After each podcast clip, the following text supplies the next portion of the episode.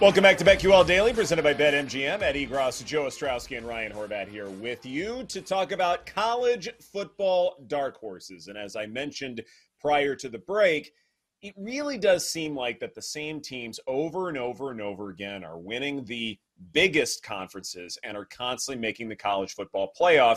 And Horvey, one of the things that I like to say a lot, and this predates my time here at BetQL Daily, is do not succumb to recency bias.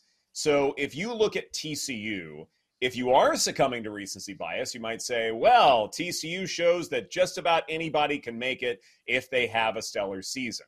Well, what TCU did is mighty, mighty rare. That doesn't happen every year. In fact, it almost never happens.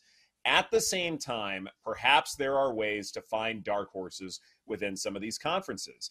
And to me, to be able to do that, I think the first thing that you need to do is assume in specific leagues that the rest of the conference is going to be a good bit weaker. So, like TCU, for instance, in the Big 12, I'm not really sure that any of us anticip- anticipated Texas or Oklahoma to really vie for a playoff spot in that particular season. TCU, yes, was a surprise, but I know some of the chatter was about, say, like a K State making a run, maybe a Baylor, you know, played in the Sugar Bowl not long before. Someone like that could very well have been in contention. Maybe Oklahoma State because they sometimes uh, put together really good campaigns. Maybe a team from the Pac 12 that's a bit of a dark horse. Utah certainly fits that description. But Horvey, when you are looking at dark horses at teams that could potentially win a conference, maybe make the college football playoff, what's your process? Yeah, I mean, you bring up a good point. Like we're we're looking at conferences that are going to be a little bit weaker. Like last season, you know, I was really high on Utah, not only to win the Pac-12, but as a college football dark horse, just because you know you look at the rest of the Pac-12 and Utah is just a different team. Like the Pac-12, nobody really plays any defense. A lot of good quarterback play, a lot of weak secondaries, and then you look at Utah every single season, and I think that's top 10, one of the toughest places to play in the country. And it's really like a Big Ten program. They're tough, they're physical every year. Uh, Whittingham has one of the better defensive and offensive lines in the conference. And so I'm looking for teams that I think are really underrated in conferences that I think are maybe a little bit down, a little bit overrated. Like yesterday, we talked about the Big Ten. Everybody's going to talk about Ohio State just because of name. It's Ohio State.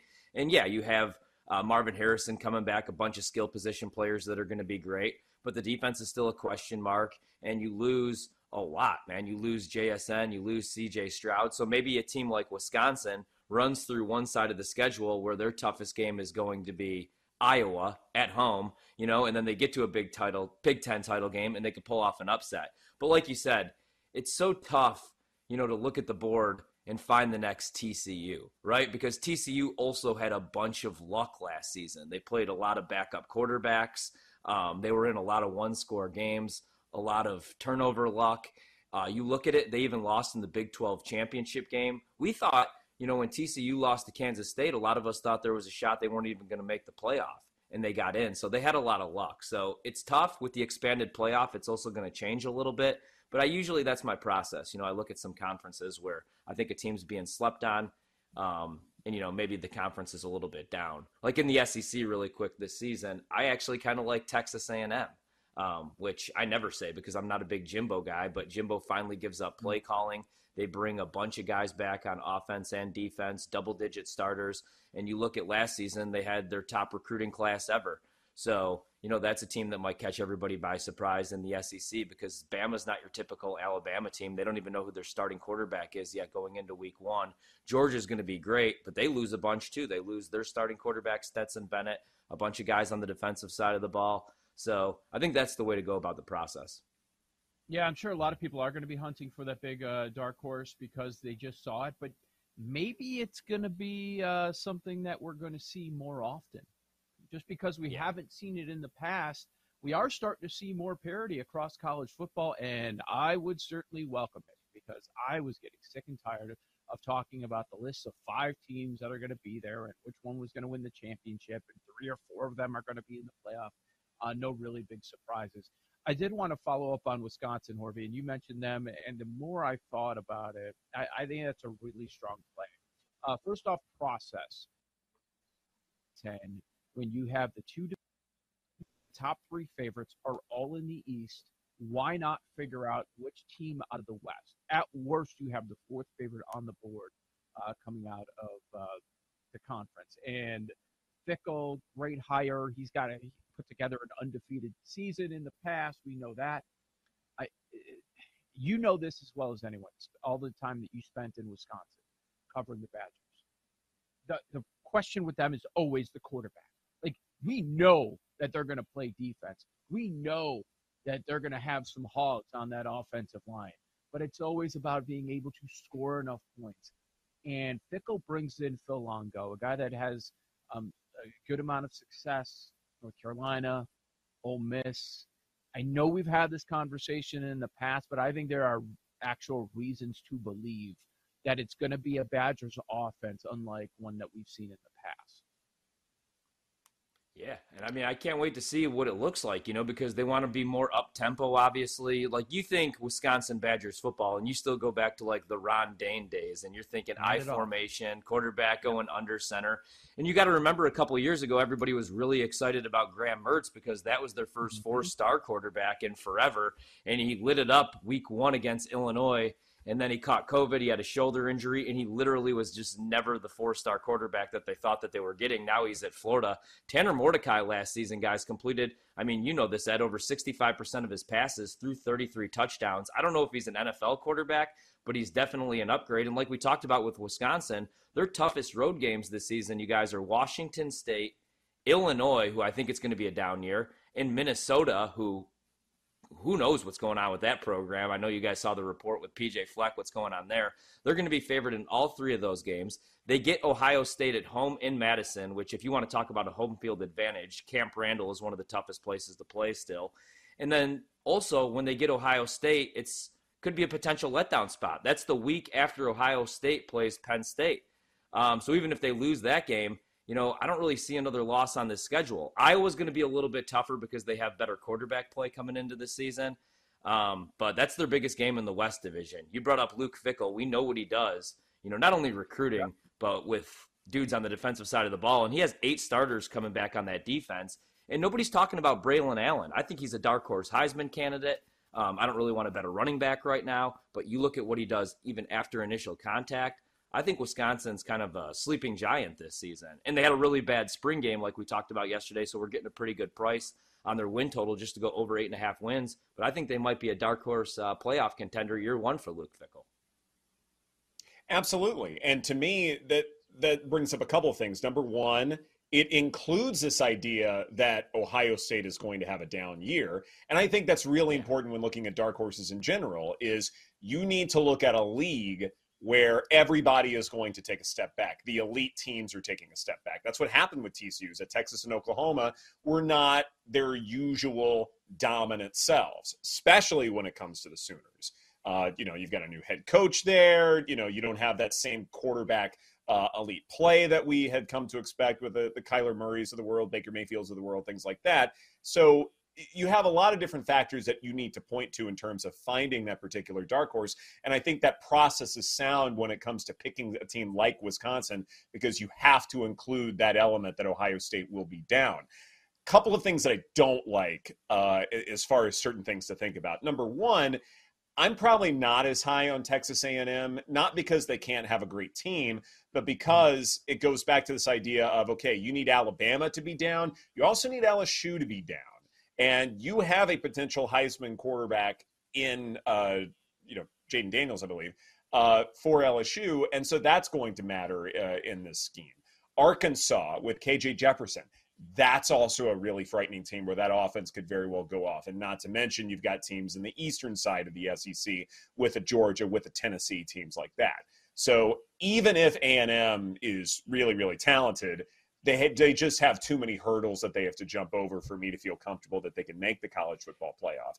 The other thing too, when we're talking about TCU being a dark horse, I would be careful in that description just because yeah i know that they were sort of middling around you know seven to eight wins uh, you know for a lengthy stretch but go back to 2014 when they made the peach bowl and won it not long before that they made the rose bowl they made the fiesta bowl in uh, 2010 so definitely this program has had a lot of excellence over the last decade or so. And I think that does matter when you're looking at a, a, potential dark horse. Is maybe it's a program that hasn't had recent success, like in the last two to three years, but they definitely have had it at some point in our memories, in our lifetimes. That's why I think a team like Clemson makes a whole lot of sense because we're not talking about them uh, like we did, say, like when Trevor Lawrence was the quarterback or Deshaun Watson, someone like that. But it wouldn't take too much for Clemson to rise up the ranks in the ACC and, and dominate the rest of the conference to where they can get one of those four spots, Horvey. Yeah, no, and I love Clemson coming into the season, and because everybody's talking about Florida State, which makes complete sense. Mm-hmm. You look at Florida State, and they were great on both sides of the ball. Jordan Travis is back, but the other thing is Florida State plays a really tough schedule. Like you know, Notre Dame, I know the win total continues to drop, and they're sitting at eight and a half, but that's really that's a tough game. Obviously, right off the bat, you opened up with LSU. I think they lose that game week one. Um, and I like Clemson. You know, they're kind of a sleeping giant because they haven't been to the college football playoff in a couple years. You upgrade at quarterback. I don't love the wide receiver room, but look at the running back room. Will Shipley's back. That's one of the better defensive lines in the country. And Dabo's upset. He wants to get back, man. And so I think that Clemson's a really good bet. As far as a sleeper, this is a really small play for me, but like we talked about Oregon State yesterday. What do you guys think about UCLA? You know, that's a team where they get, they've gotten better every single season since Chip Kelly's taken over. And people laugh when I bring up Chip Kelly, but Chip Kelly's been really good. And then people will bring up what they lose. Okay, you lose DTR, but we think Dante Moore is going to be the week one starter. That's a five star freshman right there. You lose Zach Charbonnet, but you replace him with Carson Steele, who I think is going to be an absolute stud again this season. He has a pet alligator. He's like one of the best stories in college football. At wide receiver, you lose your top three pass catchers but you bring in three really good transfers Kyle Ford from USC, uh, the Sturdivant kid from California. On your offensive line, 126 career starts on your offensive line. And on defense, this is probably Chip Kelly's best defense since he's been at UCLA. Nine starters are back. They were close if you look at the schedule last year, if you go back to being an 11 win team last season. They don't play Washington, they don't play Oregon. They do get Utah, USC, and Oregon State on the road, but I like their win total, and I think UCLA is kind of a sleeping giant, maybe a dark horse contender in the Pac 12. Everybody's going to talk about USC. Look at the back half of their schedule, you guys. What if USC has a couple tough losses? Any chance maybe Caleb, Williams makes a business decision? He's going to be the number one overall pick. Mm-hmm. I know he played in that bowl game hurt last year, but that's a different story. He had to come back this season. Maybe he shuts it down. I think Oregon could take a step back. You lose your play caller, you lose Kenny Dillingham. That, that's the same guy that recruited Bo Nix to Oregon. Bo Nix had his best college career last year with him calling plays. Now he's gone, new play caller. I love Washington, but Michael Penix finally stayed healthy last season. What if that doesn't yeah. happen again? You know, I think you can make the case for UCLA. I think sometimes when you're looking at win totals or you're looking at future bets in college football, it's like, oh, you know, they lose Stetson Bennett, or oh, UCLA loses DTR. You have to look at who they're bringing in because sometimes you're actually going to upgrade. DTR, he was a hell of a college quarterback. But if you were betting on UCLA every week last season, you know he's kind of also a nightmare. Dante Moore, unfortunately, we didn't get to see him in the spring game, um, but the hype's there. What if he ends up being a better quarterback? So uh, I do think that you could find some good value if you look at some of these conferences, and I think UCLA might be a good bet. Um, but I completely agree going back at. I love love Clemson this season. Okay. Uh, I, I, like the angle there with UCLA. The problem for me is there's so many teams that you have to jump, and you just mentioned Penix with Washington and Oregon, yeah. and and Utah year after year. So that's that's what worries me. Uh, path wise, I don't buy into it as much. Uh, you guys just mentioned the ACC and how much you like Clemson. I want to throw a couple of ideas at you, and just you know, process wise, I'm looking for teams. What about North Carolina, the other division? Uh, aside from Clemson and Florida State. They're getting all the love. But North Carolina, with a guy that's going to be the number one or number two pick in the nation, sitting at nine to one. And then I was also trying to it, the Big Twelve.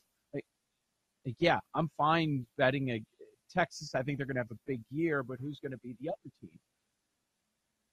Is it going to be TCU again? Is it going to be K State having another good year? I mean, there's value on TCU, but I I was looking at Texas Tech and what their offense was able to do last year.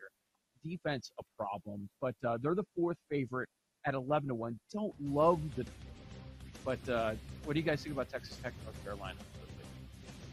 Carolina's defense scares me, but they only have four true road games this season, so I'd go Carolina maybe. Yeah, I, I think Clemson runs away with the ACC there. And if you're going with the opposite division, then you still need to be good enough to win that championship game. And I, I just don't right. see it for them. And as far as Texas Tech, I love Joey McGuire, great guy. Maybe another year, and then I'll take them a little bit more seriously. This is BetQL Daily presented by BetMGM. Coming up next, Sarah Valenzuela from the LA Times shares her thoughts as far as what the Angels are trying to do going forward especially if Shohei Ohtani is not on the trading block. That's right here on the BetQL Network. We'll be right back.